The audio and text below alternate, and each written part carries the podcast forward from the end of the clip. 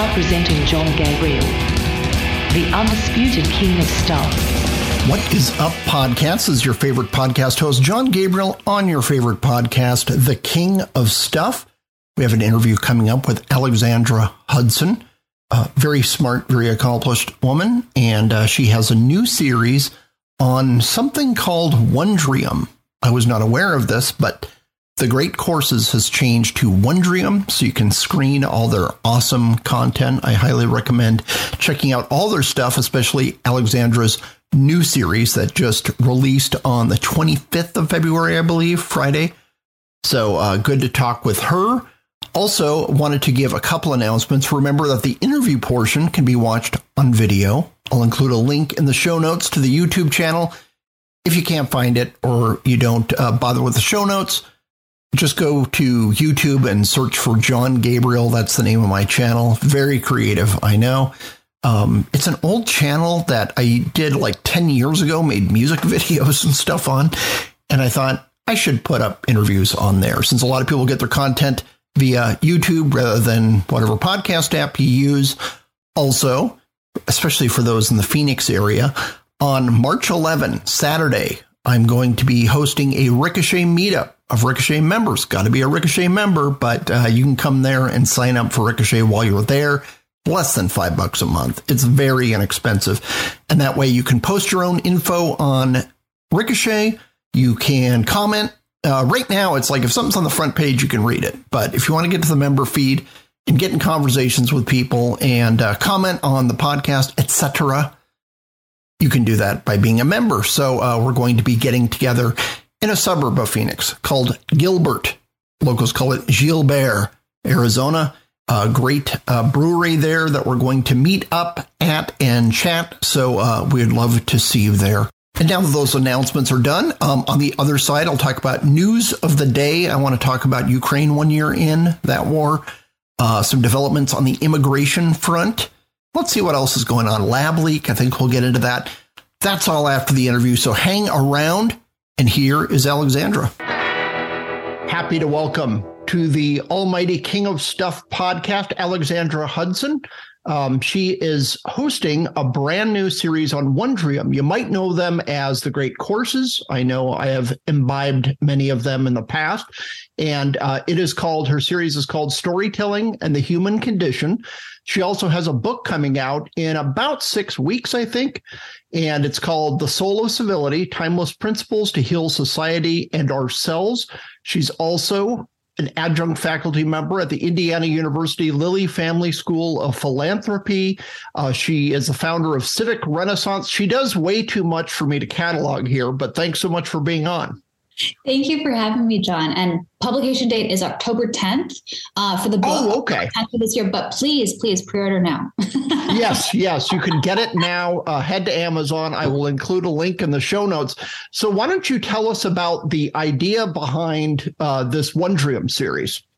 Thank you um, so much for having me in for that question. So, uh, the origin story of this series goes back to kind of my childhood, where I was raised on Wondrium, formerly Great Courses content. Mm-hmm. Every birthday, every Christmas, sometimes just for no reason at all, my father would go to his closet of mystery and come out with a new DVD or sometimes a VH- VHS series of an eight track uh, audio. Yeah, exactly, exactly, eight track, exactly. Um, and and um, and he would give me a new series. So American history, Greek mythology, astrophysics, like the basics of calculus, whatever it is. Like the the the, the, the teaching company Great Courses kind of was like the backbone of my education, really growing mm-hmm. up, and and um, more broadly, I was just raised in a very intellectually omnivorous home. My, my parents both modeled for us and unconsciously trained us to, to, to realize that education was not just something that happened in the classroom.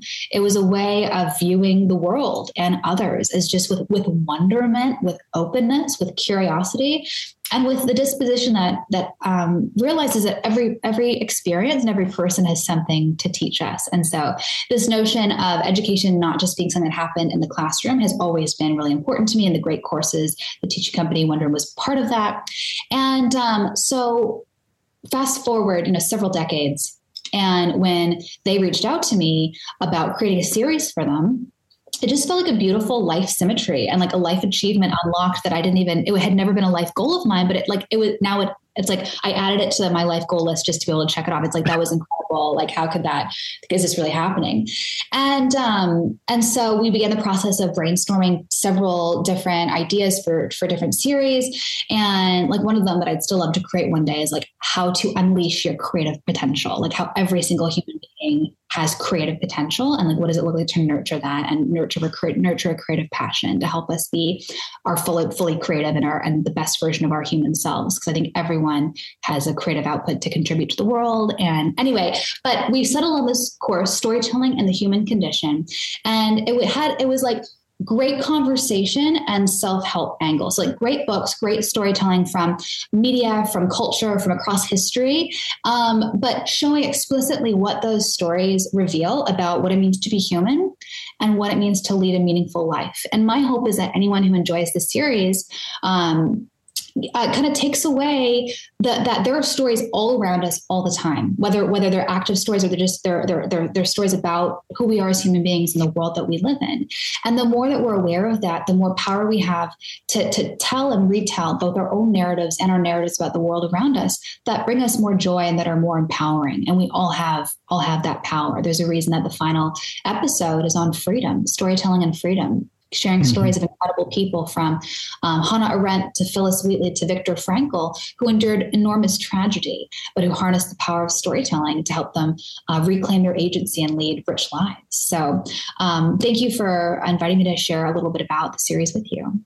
Oh, that's great. And one thing that I appreciated too, uh, before we started recording, I mentioned I watched several of the episodes. And one thing that I liked is we've talked a lot about great books on this podcast, and uh, I just got obsessed with them maybe five years ago. I did not grow up with them. I grew up with reading um, magazine articles and um, how I could get the most information with the absolute least effort.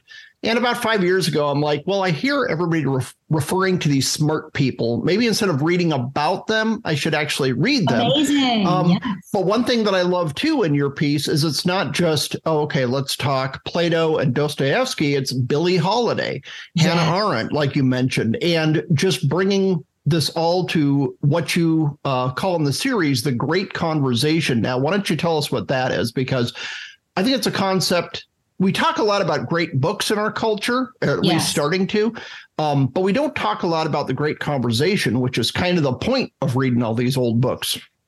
Exactly, exactly. I prefer the, to use the language of the great conversation um, because over great books, because to me, the great conversation is is not a defined canon of old male white thinkers. And it's not mm-hmm. so so here are the three distinctions between the great books and the great conversation. One, it's not the great conversation, first of all, define it, it's the iterative dialogue on big foundational questions of the human experience that people have been reflecting on and often answering through story across history and across culture.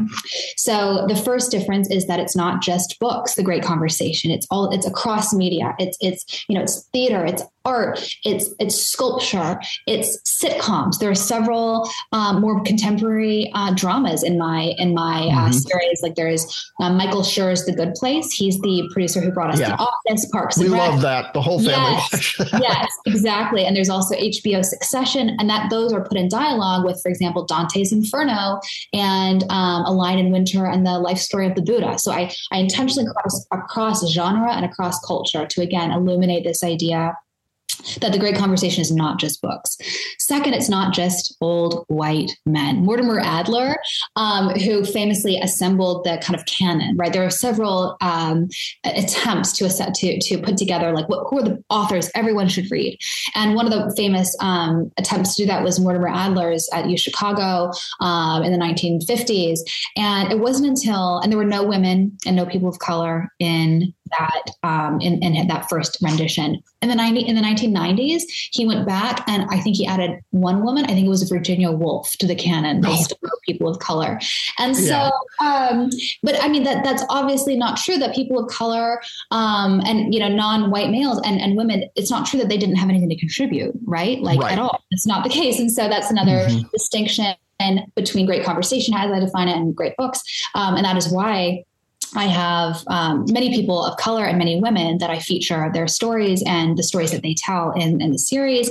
And of course, the great conversation um, is not just the West. The great books were primarily Western authors, authors of the Western tradition, which are incredible. Like I, I mm-hmm. love Plato. Like Plato's my guy, Augustine's my guy, Pascal's my guy. These are huge intellectual, intellectually formative for me. But I love I love branching out. And that's what I loved about creating the series. I loved finding, like, remedying knowledge gaps. We're all captive to the educations that we were given. That's not a fault mm-hmm. of our own.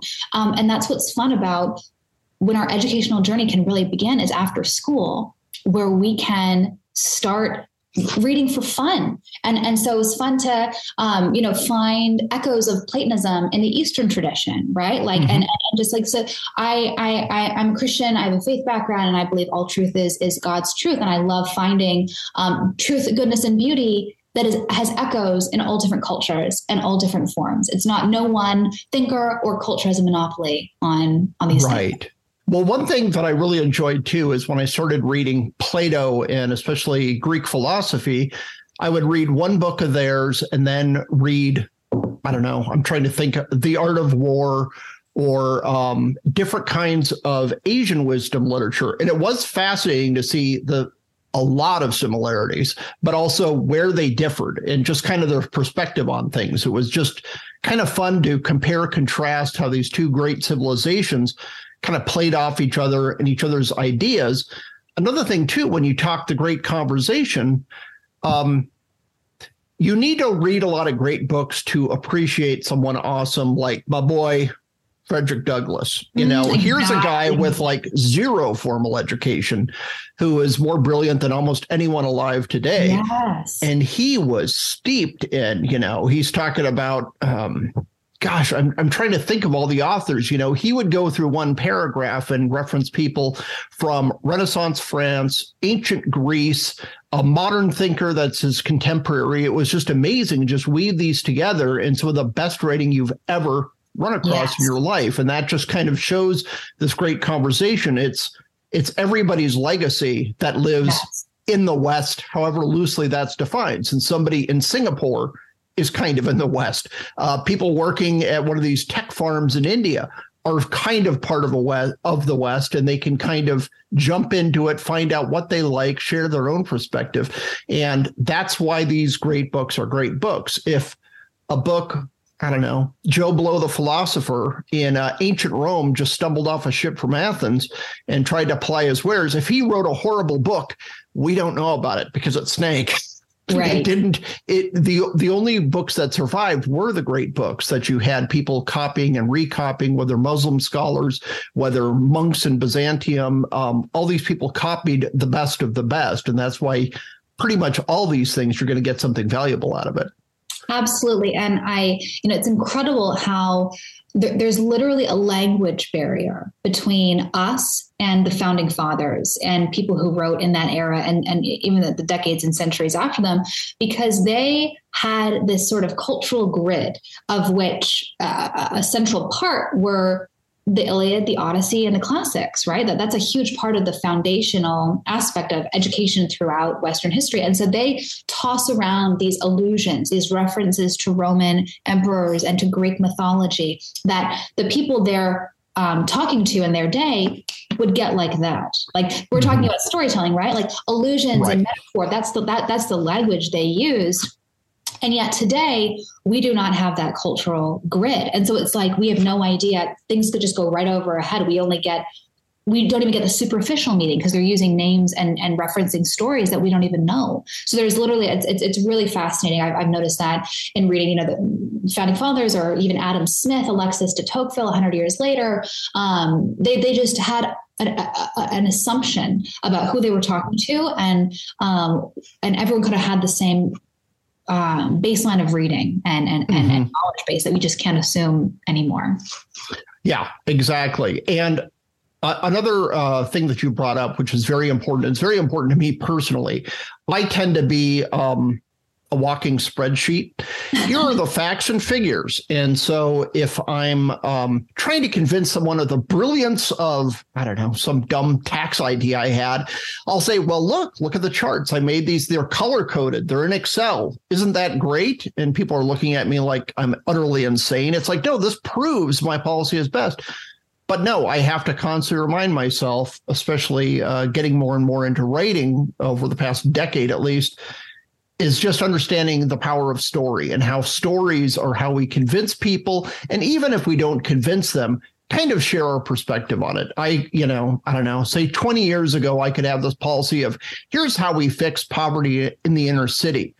And mm-hmm. it might have an insight or two, but hearing the story from someone who grew up in that environment, a dear friend of mine. Um, he, I, I, won't mention his name because I received per, uh, permission, but he grew up in the south side of Chicago, uh, in the shadow of Cabrini Green, one of the most notorious housing projects.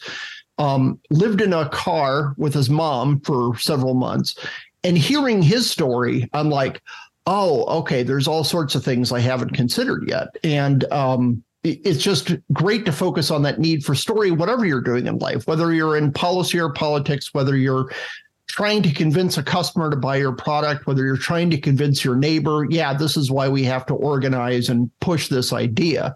So, mm-hmm. why is storytelling so much more powerful than just here's a bunch of bullet points listing the facts? It's a great question. I don't think we actually you know no no but we can we we what we do know is that it is something deeply ingrained in our genetics and our dna um, is is riveted by stories and always has been like you know even in the pre-literate um, not even oral tradition like some of the oldest stories we have are paintings on caves from like 17,000 mm-hmm. years old and then you know yeah. fast forward a little bit more like we've been um, the oral tradition and, and pre-literate societies like we were just it, it, was how we passed the time it was how we um, transmitted transmitted values. It was how we transmitted history. Who are we? And, and, and again, answer these foundational questions that the great conversation explores of who are we? Why are we here? And what is the best way to live? These are questions that we've reflected on and often answered through stories. And um, I mean, so, so, research out of Princeton University uh, has found that the the um, brainwaves of a storyteller and a story listener they link up and they they, mm-hmm. they are in sync when we um, when we are um, you know hearing and listening to the story. So again, that's not an explanation for why, but that's an explanation that storytelling is powerful. And and we again it's not just a matter of sitting down and and and, and saying a story like a you know once upon a time or a fairy tale but it's like it's recognizing coming to appreciate that we live and breathe in stories. Like our inhabited lives are one long story. And and and again my one of my my hopes with the with the series is that we can appreciate uh, and just maybe come to recognize what are the stories that we are telling about ourselves about the other maybe or the, the like who, who's the hero in our lives in our framework mm-hmm. who is the villain in our lives what is the story we're telling about the world around us and how can maybe i tell a story that is a little closer to the truth and a little closer to cultivating my humanity and and the humanity of others. So the, the, an underlying thesis of the course is that i think i mentioned this already but like all great works of art tell a story about the human condition. And that's why in the series i um, i put all sorts of different different works of art and dialogue and genres, so like you know opera and tragedy and song, um, and and that all great art cultivates our humanity. It, it, it, it cultivates what's best in us. It makes us more humane and it diminishes what is ignoble in us. And as our humanity is cultivated, we are better to appreciate the humanity in others. We're made a little more gentle and a little less savage, a little more kind. Um, that's what, that is what an original, the traditional education in the humanities did. It made us more human and more humane. Um, and so that's very much the tradition I am building off of. That's what the liberal arts did. They were the liberating arts. They liberate mm-hmm. us, liberated us from our. Uh, they gave us true freedom, and that they liberated us from our ignoble passions, the passions that were cruel, the passions that that that made us monstrous and more more like animals and more vicious. Um, and so, again, my hope is that um, those that enjoy the series um, are able to uh, come away with an appreciation of the incredible power of stories to help us lead our lives better. Yeah, and um, something that you bring up uh, repeatedly too is just the power of stories to persuade. Um, we in our society just like to slam people, troll yes. people, bludgeon people with uh, some bumper sticker slogan and shut them down on social media. How do we kind of reclaim this? Um, I don't know, I guess a culture of persuasion because when I was growing up, you know, the 1910s, you know, I won't say my exact age, but that was kind of the purpose when you'd have discussion with people is try to persuade them into, uh, you know, supporting your candidate, supporting going to your church instead of the one down the street. That was kind of the goal of that. How do we kind of re-enable that kind of perspective where instead of just trying to mock and ridicule people who disagree with us, there are a lot of persuadable people out there, um, whether it's just someone in your neighborhood talking about a neighborhood issue or um, someone in the more broader context. It is such a great question. Like we've lost patience we've lost a tolerance for the work that comes with persuading people. And so, um, I th- like I think a version of your question is like, what do we do when we encounter people that accept a story that is different from ours? And instead of trying to tell a better story, again, persuading them, we just mm-hmm. immediately want to cut off and yeah. attack emotionally or physically sometimes like that, right. that that accept different stories, different views of the world than us.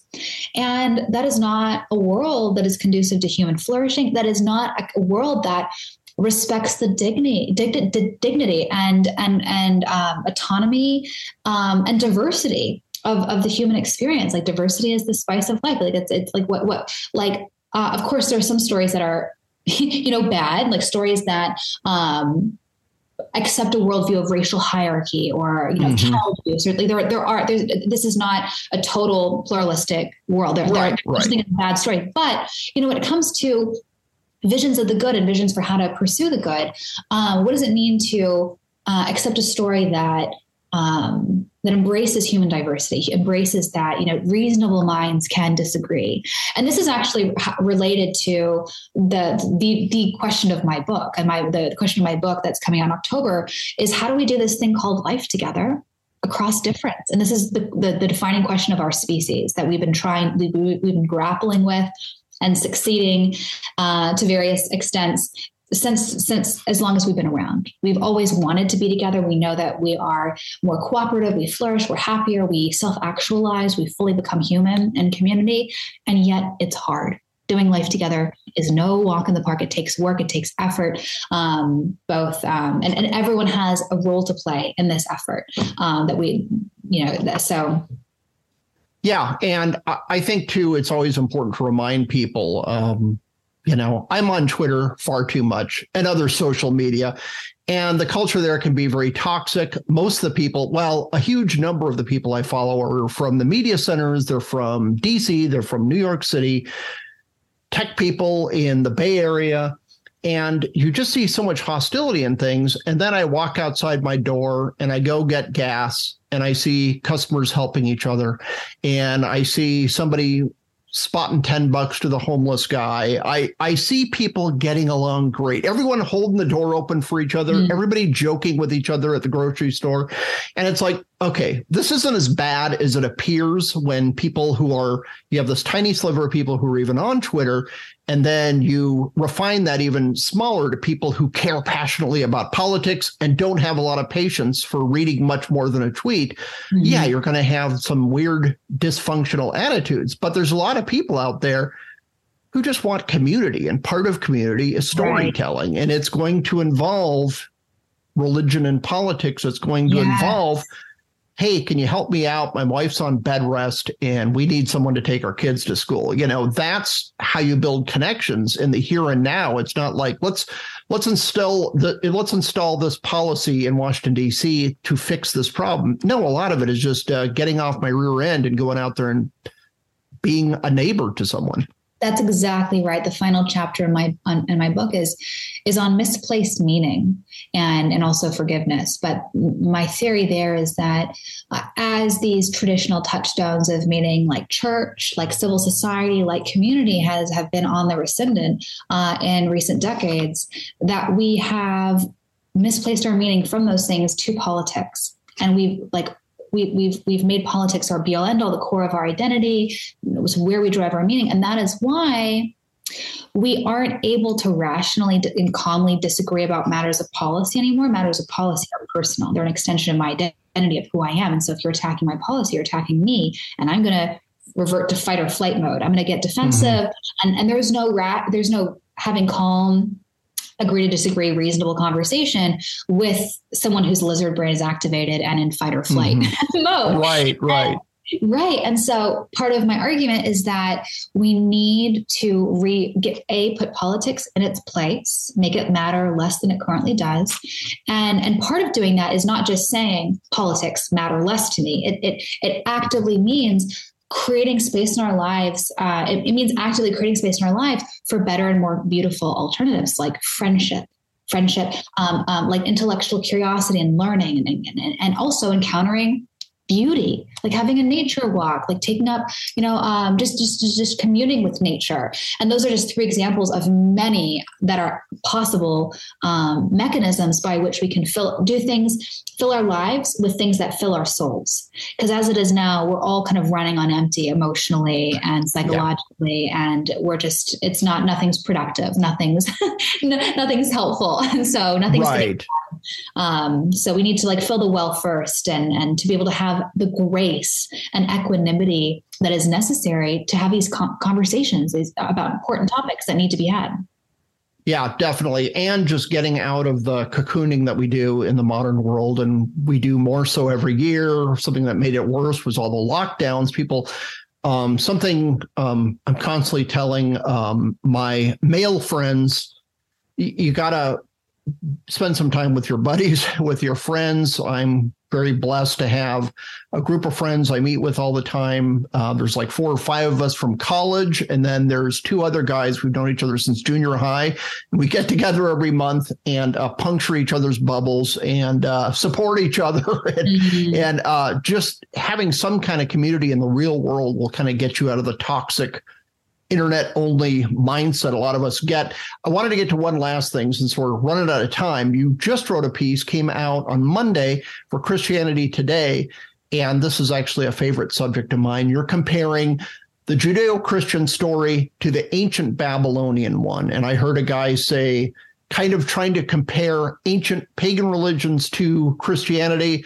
Um, no one said, no one sung a song saying "What a friend I had in Zeus" uh, back back in the day, it was a slightly different perspective. So, why don't you tell us briefly about that article? Yeah. So, as I was creating the series, I, um, you know, the the vision for the series was to to follow the, the the human experience. So, starting with with origins, who are we and how did the world come to be? What is the stuff of humanity? And then, of course, carrying through to suffering and pride and materialism, and then finally death in the afterlife and and and freedom, which is the final lecture. But for this episode on origin stories, it was absolutely fascinating to explore different stories from across history and culture about how the world came to be. One thing I learned is that there's a remarkable um, continuity of ex nihilo narratives. Like for in a, in a um, uh, Chinese origin uh, myth, there's something called the nebulous void, and that's just how the world came to be. There was a nebulous void that created the world, and of course, yeah, some people, yeah. some people, uh, and that's that's of course how how, how God in, in the Hebrew Bible, um, the Judeo Christian narrative, like He created, He He spoke the world into existence, right? Um, one really interesting compared to that that that that that brought home to me and made me appreciate with new um, with fresh eyes the um, Judeo-Christian story that I hold to be true and that I have accepted my entire life was putting um, that story in dialogue with the Babylonian creation story. It's called the Enuma Elish. It's probably the oldest story in the world that we know of, um, probably dating back you know 15 to 70,000 years. And this story tells the story of um, generational warfare. So there are two primary gods, they have kids, and then there the, this is also a common trend amongst origin stories across history and culture. The gods, uh, there's there's parricide, there's infanticide, um, all the way all the way through. Ultimately, a younger generation of God named Marduk, um, he's the order of the world is set. He like speaks the world into being, and then the other gods they complain. They say, we don't want to work anymore. I don't want to work. And I hear you, ancient yeah, gods. exactly. Marduk's like, okay, I got you. And he decides to, well, he murders his mother's stepfather. And from that, that, um, his stepfather's blood, he creates man. And um, and he says, I'm going to create a lowly and primitive creature to take our um, to take the, our burden of work. And so man is created. Man has no special place in creation. Man is not significantly, man is created from a God's blood, but there's no special duty or um, authority that comes with that. And that of course he, man is created to serve to be a servant and and created of violence. Like there's just been all this generational warfare and man is in both an afterthought and created of great violence. Put that contrast that to the judeo-christian narrative where god it's a very peaceful creation narrative. God just says let let it be and and it is. And he says and god delights in his creation. After every everything that god creates he says it is good. It is good it is good. And after he creates man, well, first of all, he creates man. Uh, Genesis 127, God created man in his own image. In the image of God, he created them male and female. He created them. Like that notion of the imago Dei is so important in the history of Western thought and, and, and, and not just Western thought, but also in our and something we take for granted today, which is human rights and human dignity. We we take for granted that all persons have inalienable rights um, by virtue of just having our shared moral status of, as members of the human community. That is not something that this ancient Babylonian um, creation myth took for granted, and most of human history did not take that, did not assume that to be the case either. And um, and of course, um, so after God created man in his, in his own image, um, he he he says it is very good. He's pleased. He's delighted with his creation and gives them stewardship, gives them a special place amongst creation. And we're not created just to work. We, we're created to cultivate the earth and, and nurture the, the earth that, that God created. But He created us to delight him and for us to delight in him. Like we're non-utilitarian. I just think it's so beautiful. Mm-hmm. And it just helped me appreciate this narrative that I took for granted my whole life. Yeah, and in the article too, you refer to Dominion, a great book by Tom Holland. Tom Everybody Holland. read it. But it is kind of like he brings up even people who are in bad faith, angry against religion and trying to bash it all the time, you know, in a jerky way, not like some principled atheistic or um, perspective, but just kind of yelling at people they don't like. They're usually attacking Christianity by using Christian morality. You guys yes. don't care enough about the victims. This isn't fair. And it's like, okay, you do realize all those kind yes. of uh, came to the fore of culture because of Christianity. And yeah, we are far from perfect to say the least, but it, it's just interesting how the world shifted so much um, mm-hmm. with the message of Christ and Christianity just spreading throughout. Absolutely. All right.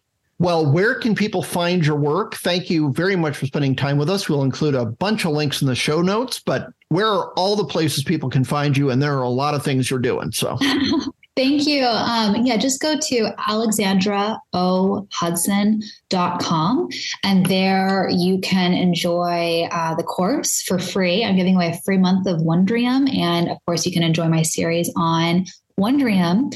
Um, and, and there you can also sign up for Civic Renaissance, my newsletter and intellectual community dedicated to beauty, goodness, and truth, and the wisdom of the past, and where we talk about things like origin stories and the power of myth in our world. And and um, if you want a little bit more beauty, goodness, and truth in your life, then, then please uh, please join us over there. Um, thank you. Yeah, we all need that. Thanks so much for being on. Really appreciate it. Great to talk to Alexandra. Check out her programs, books, uh, Substack newsletter, all that good stuff. Um, it's all great to hear and great to hear too. We talked to Spencer Klavan a couple weeks back.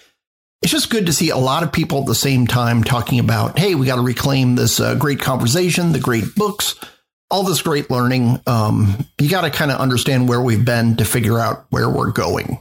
But one thing that popped up in the news is Lab Leak. Uh, Department of Energy and a couple other federal agencies have said, look, it's only a low probability. We don't know for sure, but it sure looks like the coronavirus was a lab leak. Now, this bizarrely became this weird back and forth culture war issue when it was obvious from the start that Wuhan has a lab that manufactures viruses, and this virus is novel. We've never seen it before. It has kind of uh, weird effects on people as opposed to a normal bird flu or common flu.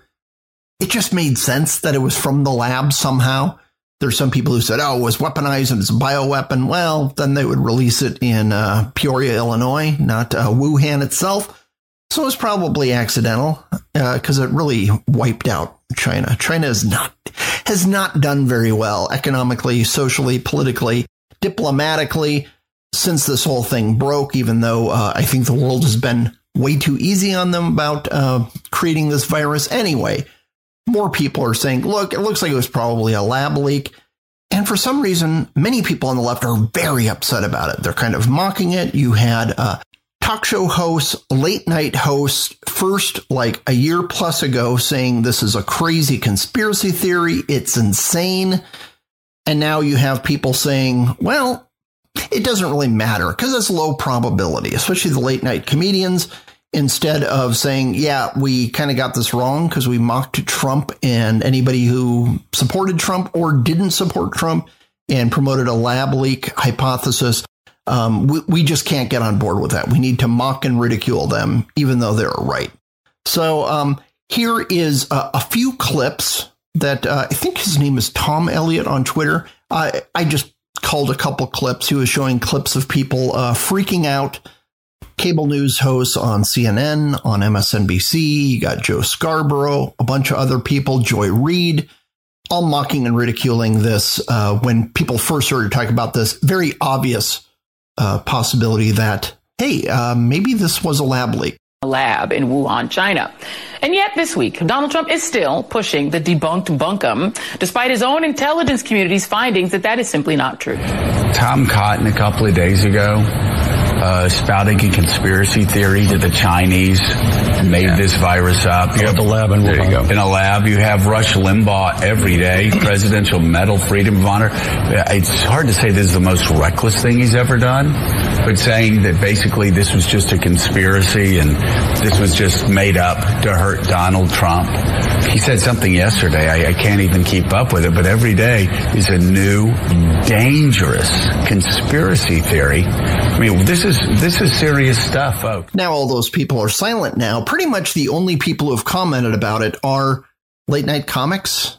Hasan Minhaj, I believe is his name, is guest hosting for the Daily Show. I have not, I'm not familiar with his stuff. He mocked it, and Stephen Colbert mocked it. Here's a couple clips of them. Now, even though they had low confidence, the Department of Energy came out and said COVID was a lab leak, and now every idiot I went to high school with is like, apologize to me right now, Hasan. I told you I was right, and if your hand is bigger than your face, you're gay.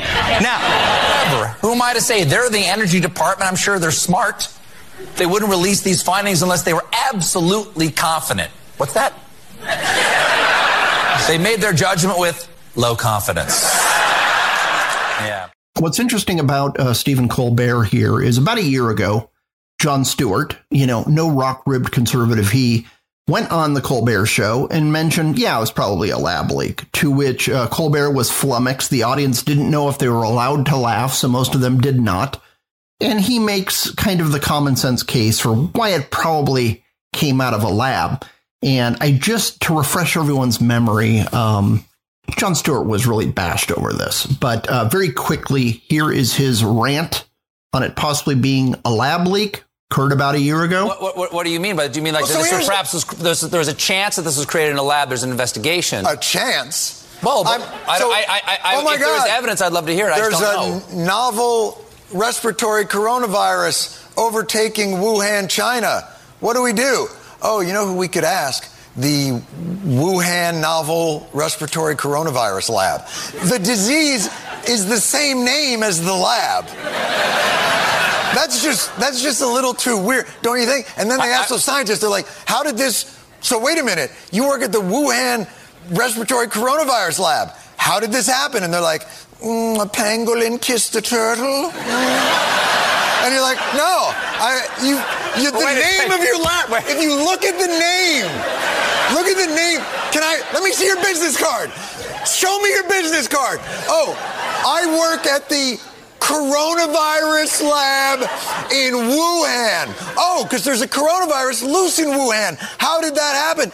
Maybe a bat flew into the cloaca of a turkey and then it sneezed into my chili and now we all have coronavirus. Like, come, Okay, wait, okay, wait, okay. wait a second, wait a what about this? What about Wait a this? second. Listen to this. Wait a second. All right. Jon. Oh my God. Oh my God. There's been an outbreak of chocolatey goodness near Hershey, Pennsylvania. What do you think happened? Like, oh, I don't know. Maybe a s- steam shovel mated with a cocoa bean. Or it's the chocolate factory. Maybe that's it. That could be. Well, now Jon Stewart is back. He has a podcast called The Problem with Jon Stewart. Not a good podcast. It's kind of warmed over conventional wisdom, and it seems like an old guy who's trying desperately to catch up with whatever the woke conventional wisdom is of the day. Um, not funny. It's just kind of disappointing. The issue with a lot of comedians is when they start taking themselves seriously. That's when it really goes downhill. Comedian can make a serious point, but once he starts uh, gazing into the mirror too much and making sure he has the perfect suit on and uh, is testifying constantly before Congress, which Jon Stewart does, you're no longer willing to uh, mock yourself. And when you can't laugh at yourself, you're just not going to be as funny. But uh, Jon Stewart did talk about the backlash he received to that rant and how shocked he was. He shouldn't have been shocked if he was paying attention to our political culture, especially on the left, but also on the right. But here is his uh, complaints about how he was treated a year ago. uh, was a result of a lab leak. Uh, are you are you trying to get me canceled again? I know. I've, I've gotten so many texts being like, "Is Jon gloating?" Do you feel vindicated? No, there is no. There, what?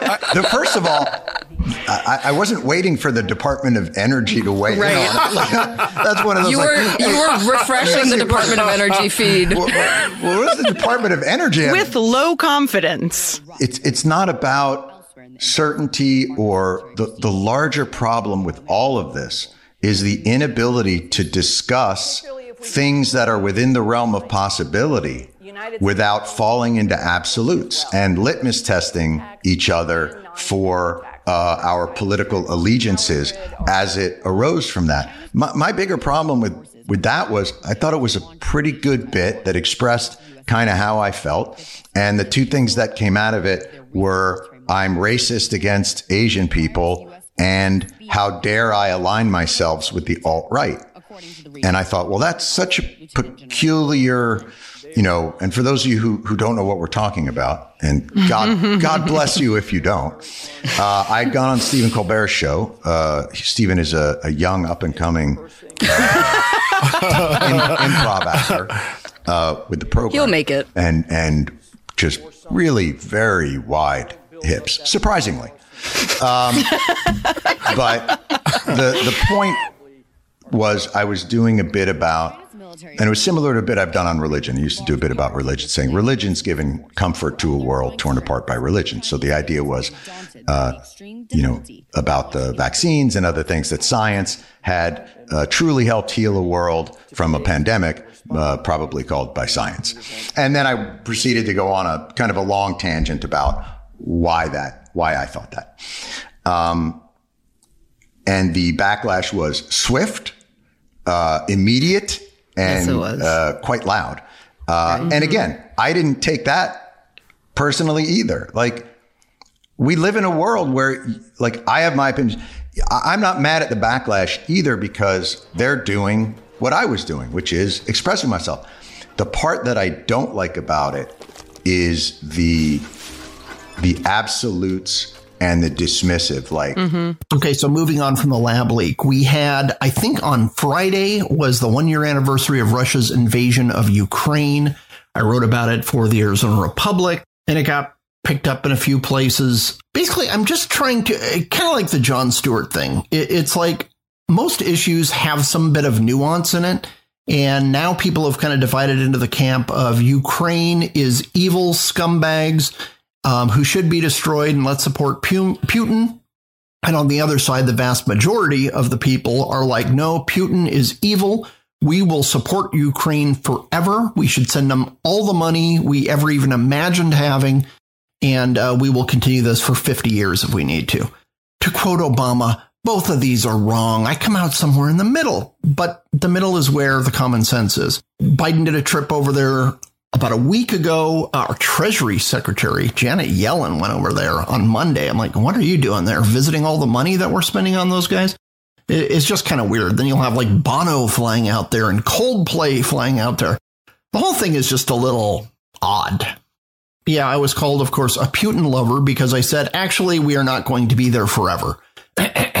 Kabul, I mentioned this last week. Yeah, we kind of saw uh, what happened in Afghanistan. We promised them that we'd be there forever to protect and create democracy there. No.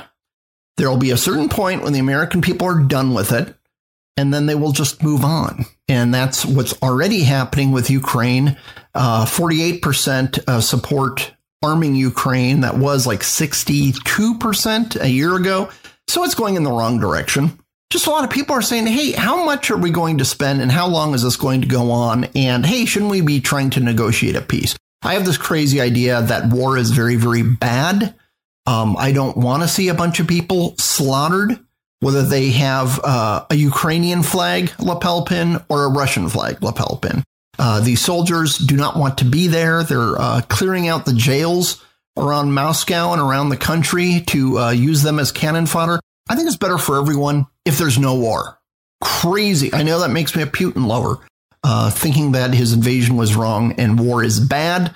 But uh, I don't know. I guess I'm out on an island here. I, I do not uh, fit into either category of pro Ukraine, pro Russia. I, I kind of want this thing over. I want it over. If they negotiate, fine. That's better. It's better than seeing, uh, I don't know, a million or two more people slaughtered over a stupid war that uh, Putin never should have done and has hurt himself greatly with, and of course, hurt Ukraine greatly with.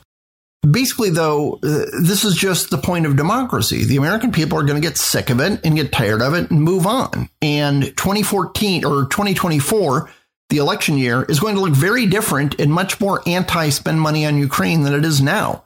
And why politicians don't see this and better start tacking the correct way on this look, you got to focus on your job, which is the American people. When uh, Biden and Yellen, et cetera, fly out to Ukraine but refuse to visit East Palestine, Ohio, there's a problem. And you could say this is an imaging problem, but it seems like uh, this administration and many Republicans are far more concerned about what's going on on the other side of the world than they are about what's going on at home. People are noticing and it's very annoying. Your main job is for the U.S. George Shultz, he was the Secretary of State. He passed away like within a year, I think, not too long ago. But um, he was the Secretary of State under uh, Ronald Reagan. And he had a test when you would have a new ambassador. Reagan would declare Joe Blow the ambassador to Botswana. Okay. And George Shultz, before they left for their country, he would invite them into his office have a conversation with him, get to know him a little. And before they left, he had this huge globe. And he said, uh, Why don't you go over to that globe and put your hand where your country is? And so this ambassador would walk over there and find Botswana and point to Botswana. And George Shultz would say, No. And he would move the globe to America and put their hand on America. It's like, look, you might be assigned to Botswana, but you represent America. And he said basically every single ambassador would point to the country they were heading off to, wherever it was, whatever it was. And he had to say, no, you represent America in that country. You represent our interests to that country. And that always has to be the proper position. Yeah, we can support people that who are allies of ours around the world, but you better not think that's the main job that we have. We need to be uh, getting ready for um, China, maybe moving on Taiwan we have a lot of other things, a lot of other irons in the fire. And getting uh, swamped and stuck in a land war in Asia is not in anyone's best interest. Um, we need to pay attention to all these things going on around the world. And focusing only on Ukraine is just kind of weird. The other thing that's weird, and you're seeing a lot of Republicans do this, um, at the State of the Union address, Mitch McConnell is wearing a Ukrainian tie. No U.S. flag lapel pin, just the blue and gold of the Ukrainian flag. Uh, about a year ago, Kevin McCarthy did the same thing. He had a lapel pin, but it was a uh, lapel pin of the Ukrainian flag. with a little pocket square that was Ukrainian flag colors. Okay, you can cheer them on. They're plucky. They are David versus Goliath. And I think most people support what they're doing because Putin, he started it. You can't deny he invaded. He didn't need to do that. Just keep in mind what country it is that you're representing, folks, and that is the United States of America. And when the American people more and more see you care more about what's going on in Eastern Europe than you care about what's going on in your own backyard, they are going to be very upset with you and turn you out of office. Okay, last thing, CNN actually asked me to write about this, so I posted a story today on their site. Last week, like Thursday and Friday, the House uh, Judiciary Committee uh, flew out to Yuma, Arizona. Now, most people know um, Yuma from movie titles, or if they happen to ever drive between San Diego and Phoenix, that's basically the midway point where you stop and uh, get some Del Taco before you, and more gas before you hit the road again. But Yuma, it's like five miles away from the border with Mexico, and uh, they have just been swamped. Basically, they've had um, it's about a hundred thousand person community. The population is about hundred k. They've had 300k migrants running across the border through there, and they've had to deal with them. There, there's a single hospital there. They're running out of beds. They can't uh, put kids, babies in NICU, a neo, what is it, neonatal intensive care unit. Uh, my first daughter needed to spend some time in the NICU.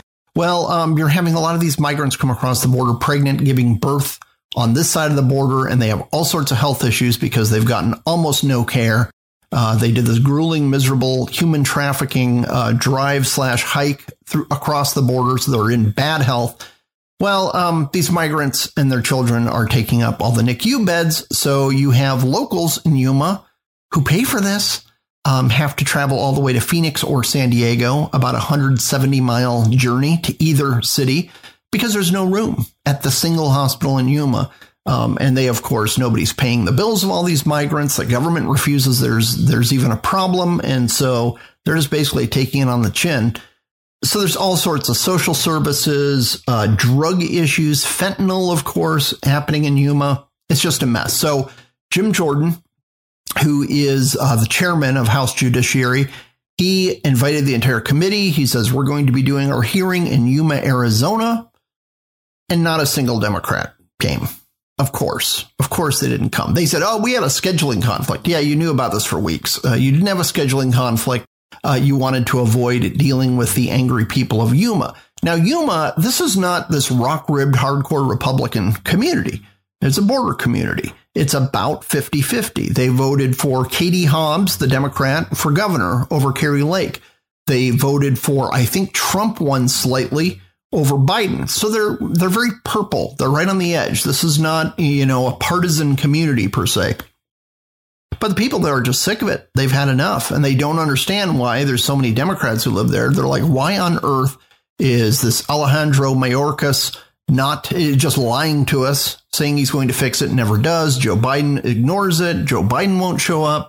He won't do a border tour. So um, people there are very upset. And uh, I didn't think it was getting enough coverage. And since it happened in my backyard, I wrote about it for CNN. I will include a link uh, to my genius article there. But uh, thanks to somebody in Washington actually paying attention to this garbage, um, nobody else seems to care too much. You get very upset when two dozen migrants are flown to Martha's Vineyard, but uh, 300,000 cruising through Yuma, eh, no biggie, no biggie. Eric Adams, mayor of New York City, was freaking out because, I don't know, they had something like 25,000 migrants come to New York City, a city of umpteen million people. Yeah, try to deal with 300,000, which is a, you know, percentage wise, a fraction of what Yuma is dealing with. You guys are not suffering at all. You might want to fix the problem on the border now. Let's get to the song of the week. Something popped up in my recommended feed for Spotify, and it's a song that's been out here and there for a while, but it's um, not been on a big release. They just did a big box set release of one of my favorite bands, Indie Darlings from the 90s, Neutral Milk Hotel. Now, this band came out with two albums um, on Avery Island and In the Aeroplane Over the Sea. And then um, the second one was a critical darling. Many people listed it as the best best album of the year. I think that came out in 98, I'm guessing. 98, 97, 99, something like that. Critics adored it. And then the main force behind that band, Jeff Mangum is his name, lived in Athens, Georgia. He doesn't want to be famous. He doesn't like fame. He doesn't like the music industry. He just wants to take his guitar and play songs. That, that's all he wants to do. So he just vanished. And he didn't quit. He didn't say, I'm never going to do anything again. He just stopped producing things and would just, I don't know, make mixtapes for his buddies and record a song here and there at one of their shows. Well, anyway, um, this, their record label has come out with a box set, and they include a lot of uh, kind of lo-fi recordings, things that were never released on albums. And um, I ran across this one. It's actually a fan favorite um, on the few live appearances that Jeff Mangum has done over the past 20 years, I guess. But um, it's called Engine. It, he describes it as a children's song. So it's just kind of mellow and simple. You're riding alone in the back of a steamer and steaming yourself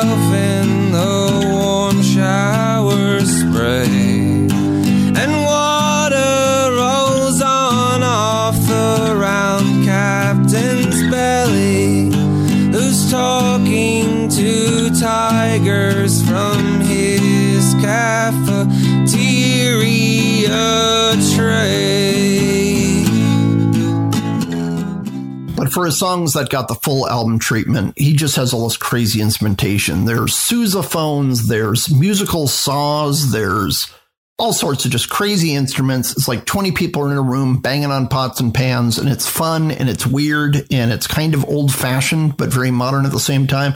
So um, I can never get enough Neutral Milk Hotel and uh, thought I would share that with you, the listeners. Thanks so much for listening again. You can see the the interview portion on YouTube. Link in the show notes. Uh, subscribe to Ricochet. It's a grand place. And uh, check out the shows and books released by Alexandra Hudson. I'll talk to you next week.